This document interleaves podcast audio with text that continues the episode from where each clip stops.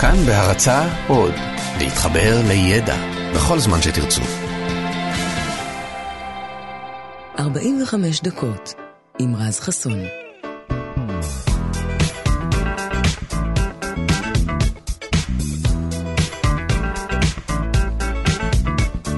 בוקר טוב לכם, כאן תרבות 104.9, 105.3 FM וגם באפליקציה שלנו, כאן אודי. בוקר טוב לכם, מה שלומכם? יום חמישי בשבוע, הנה זהו זה נגמר, השבוע המשוגע הזה. הוא הגיע לסופו, אלא אם כן אתם עובדים מחר, אבל בואו נעמיד פנים שזה לא קורה אם זה באמת קורה, אוקיי? אז היום, אה, כמדי בוקר, יש לנו אה, 45 אה, דקות משובחות בשבילכם, עם כל מיני דברים מעניינים וכל מיני גילויים לחדש לכם. כל זה עם המון אה, מוזיקה טובה. אז אה, נתחיל בענייני קזינו. יש חבר'ה שלא מסוגלים לבקר בחו"ל מבלי לעבור בקזינו. מבחינתם, אם הם לא היו בקזינו, הם כאילו לא היו בחו"ל. אז אותם חבר'ה מאוד יופתעו לשמוע שגם כאן היה פעם קזינו. ואני לא מדבר על הקזינו ביריחו, כן? אני מדבר על הקזינו שהיה בחיפה. כן, כן, בחיפה, ממש בחיפה שלנו. בשנת 1935 הוקם בבת גלים שבחיפה הקזינו, שהיה מרכז תרבות ובידור ענקי ששימש כמועדון בילוי לקצינים הבריטים ששירתו כאן. אה, נערכו בו נשפים, מסיבות, ערבי תרבות ובידור, והוא אפילו היה פופולרי בקרב לוחמי ההגנה, שהיו מתחפשים, חודרים פנימה ומנסים לדובב קצינים בריטים שיכורים על התוכניות של אה, צבא המנדט. אבל למרות שהשם הרשמי שלו היה הקזינו, הוא מעולם לא באמת היה קזינו, מעולם לא נערכו בו משחקי הימורים. זה לא היה לגמרי הקטע שלו. אז למה בכל זאת קראו לו קזינו? כי קזינו הוא שם סקסי, הוא מוכר, הוא מושך אליו אנשים, וזה הכל בעצם. אז אה, אם אף פעם לא שמעתם על הקזינו, אז זה כנראה בגלל שהוא הפסיק לפעול זמן קצר אחרי אה, קום המדינה. מאז הוא החליף אה, כמה ידיים. היזם הראשון ששכר את המבנה תכנן להפוך אותו לבית קולנוע ולאולם אירועים, ויזם אחר שקנה אותו הציע לעירייה לשפץ אותו בתמורה לפטור מארנונה, הצעה שנדחתה. בתחילת שנות ה-90 הוא נרכש שוב מתוך מטרה לשמש כמרכז אירועים, אבל עבודות השיקום שלו הופסקו באמצע. למעשה לא הושלמו, בעצם עד היום שלד הבטון הזה עדיין עומד שם על שפת הים בבת גלים, מחכה להזדמנות חדשה שאולי תגיע ויעשו איתו משהו. אולי זה יקרה, אין לדעת. אנחנו יוצאים לדרך ממש עכשיו עם מוזיקה שערך לנו גדי לבנה, ירדן מרציאנו על התוכן, לי קוראים רז חסון, אנחנו כאן עד שבע, ופותחים שעון, תהנו. 45 דקות יוצאות לדרך.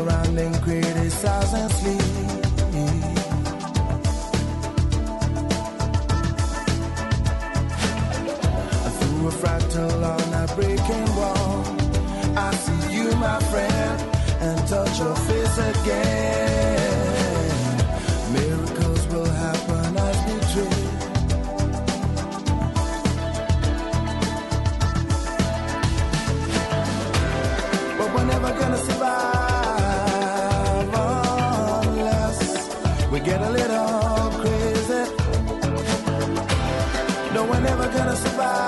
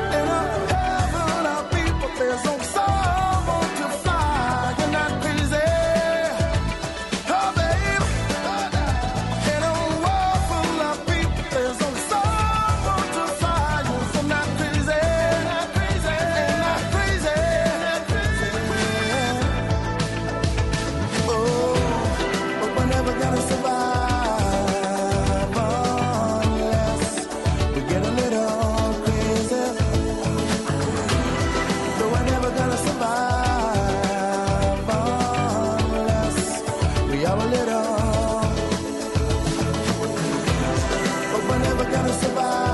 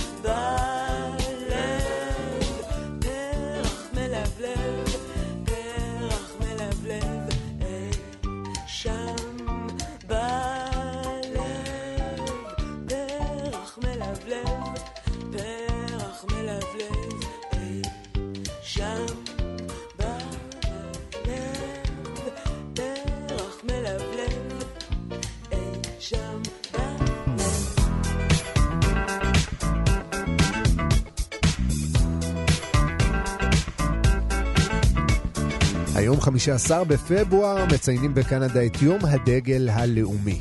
דגל קנדה הוא מדגלי האומות היותר מוכרים בעולם, כולנו יודעים איך הוא נראה, נכון? זה מרובע לבן על רקע אדום, ובמרכזו עלה של עץ מייפל.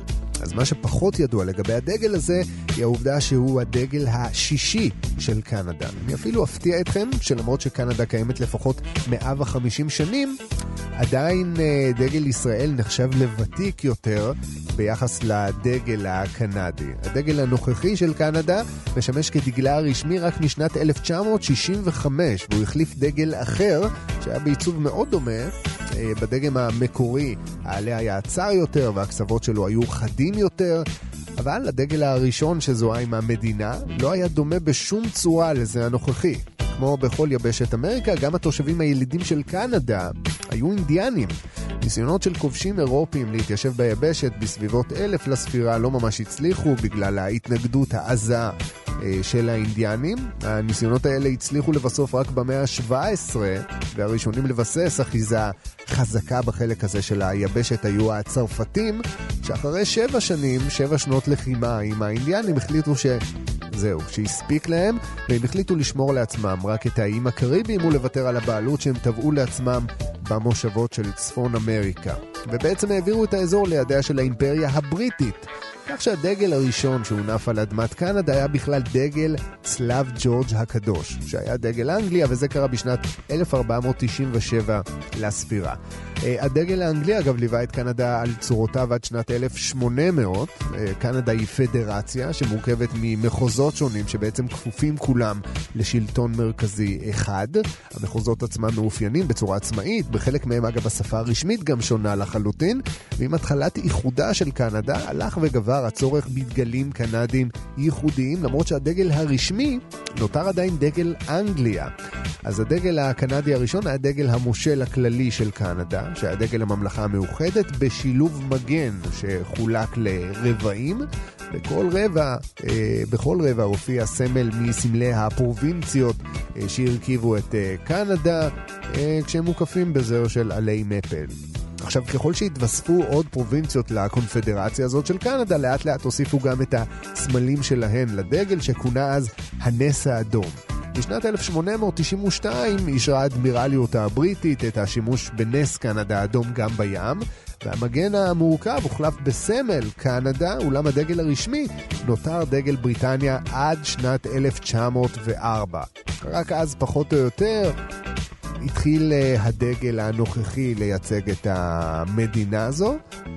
ובעצם, אה, כמו שאמרנו, בשנת 1965 אה, אומץ ואושר אחרי כמה גרסאות ווריאציות הדגל הנוכחי של קנדה עם עלי המייפל. וכל הדיבור הזה על מייפל עושה לי בכלל חשק לפנקייק.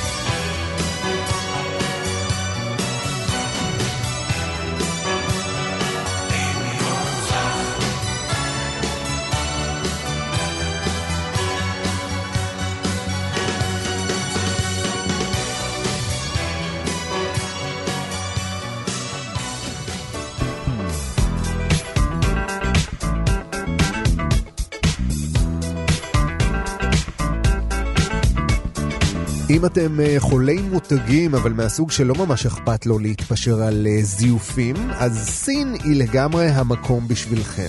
הסינים הרי הם גאונים, כן? ואחד הכישרונות הכי גדולים שלהם הוא יכולת השעתוק המדהימה שלהם.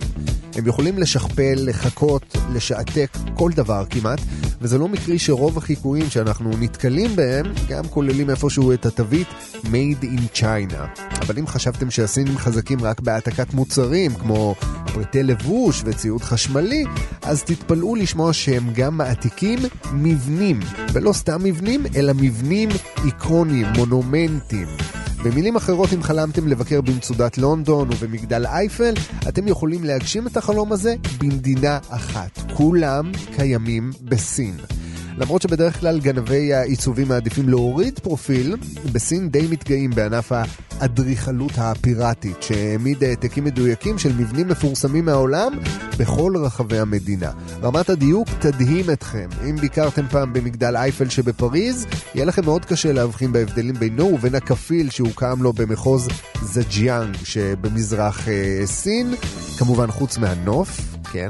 האדריכלות הפיראטית אה, לא מתייחסת אגב רק למבנים בודדים, הדוגמה הכי מרשימה היא העתק של עיירה שלמה, לא פחות. מדובר בהעתק של העיירה האוסטרית הלשטאט, שהוגדרה על ידי ארגון אונסקו כאתר שימור בינלאומי, אז הסינים בעניין הזה תרמו את שלהם, אפשר להגדיר את זה ככה. הם פשוט הקימו עיירה זהה לה בדרום המדינה, והם לא חסכו בהוצאות. כל המבנים העתיקים של העיירה שוחזרו בדיוק מדהים. משהו כמו מאות שנים שוחזרו אחד לאחד. סין גם ייבאה כרכרות סוסים ויונים לבנות שיתאימו לעיירה המועתקת, ואפילו השווה בה קומץ של תושבים. כדי להפעיל אותה כמובן, כן? אף אחד לא יבוא לעיירה ריקה. אה, אדריכלים אה, רבים בעולם כבר הביעו את אה, זעמם על גנבות העיצובים, אבל בסין פחות מתרגשים מזה, כי מתברר שגם אם בית המשפט בסין ידון בתביעה כזו ויפסוק לטובת התובע, אז הוא לרוב יאלץ את המעתיקים לשלם פיצויים למעצב המקורי, ובכל מקרה לא יורו על הריסת העתק. אז הנה, אם יוצא לכם להיות בקרוב בסין, דעו לכם שאתם יכולים לעשות סוג, סוג של סיבוב מסביב לעולם, סוג של טיול כזה, אפילו לא ב-80 יום. אפשר אפילו ב-80 דקות אולי.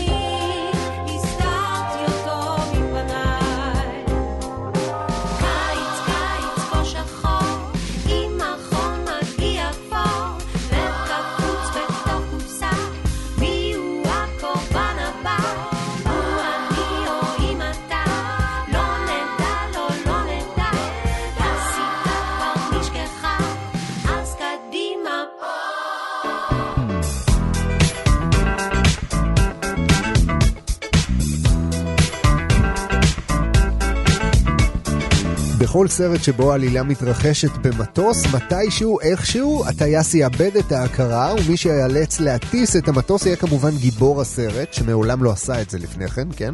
עכשיו כל זה כמובן קורה אם הטייס האוטומטי לא נכנס לפעולה.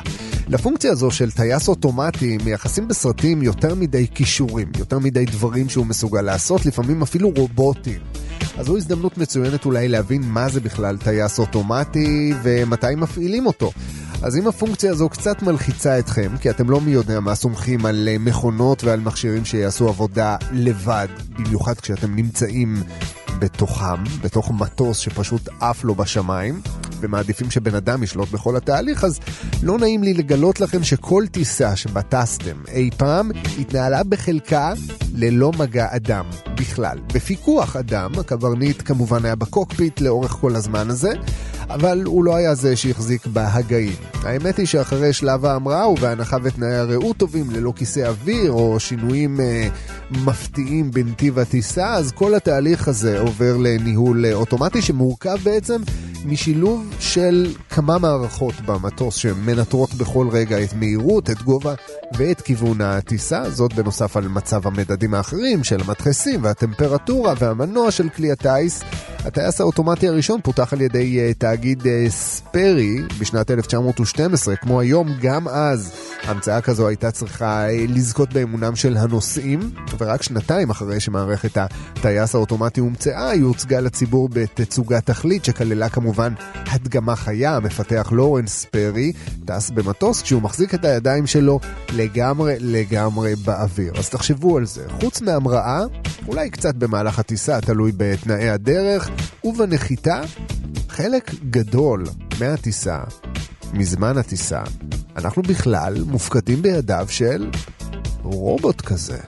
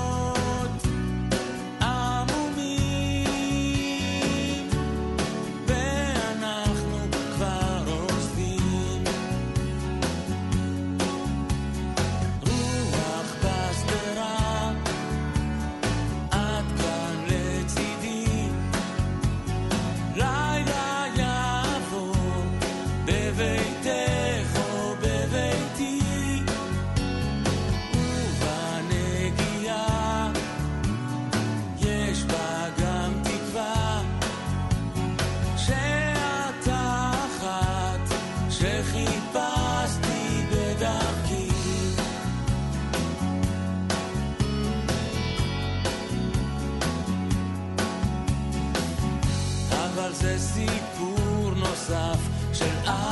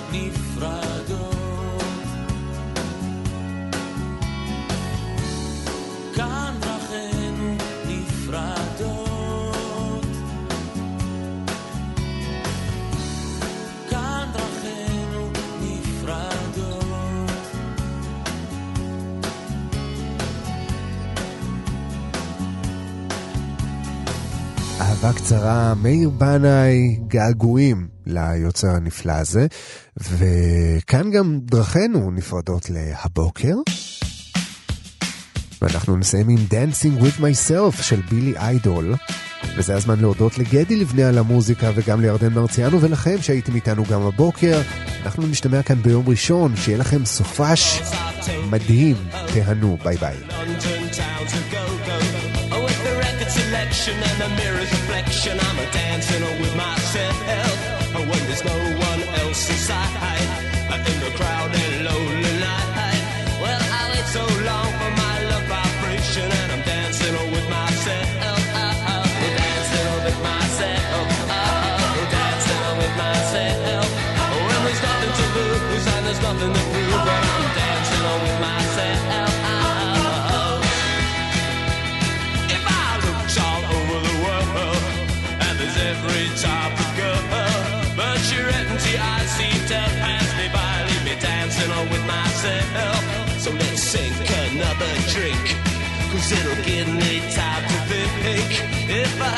chance as a walk, to dance, and I'll be dancing with my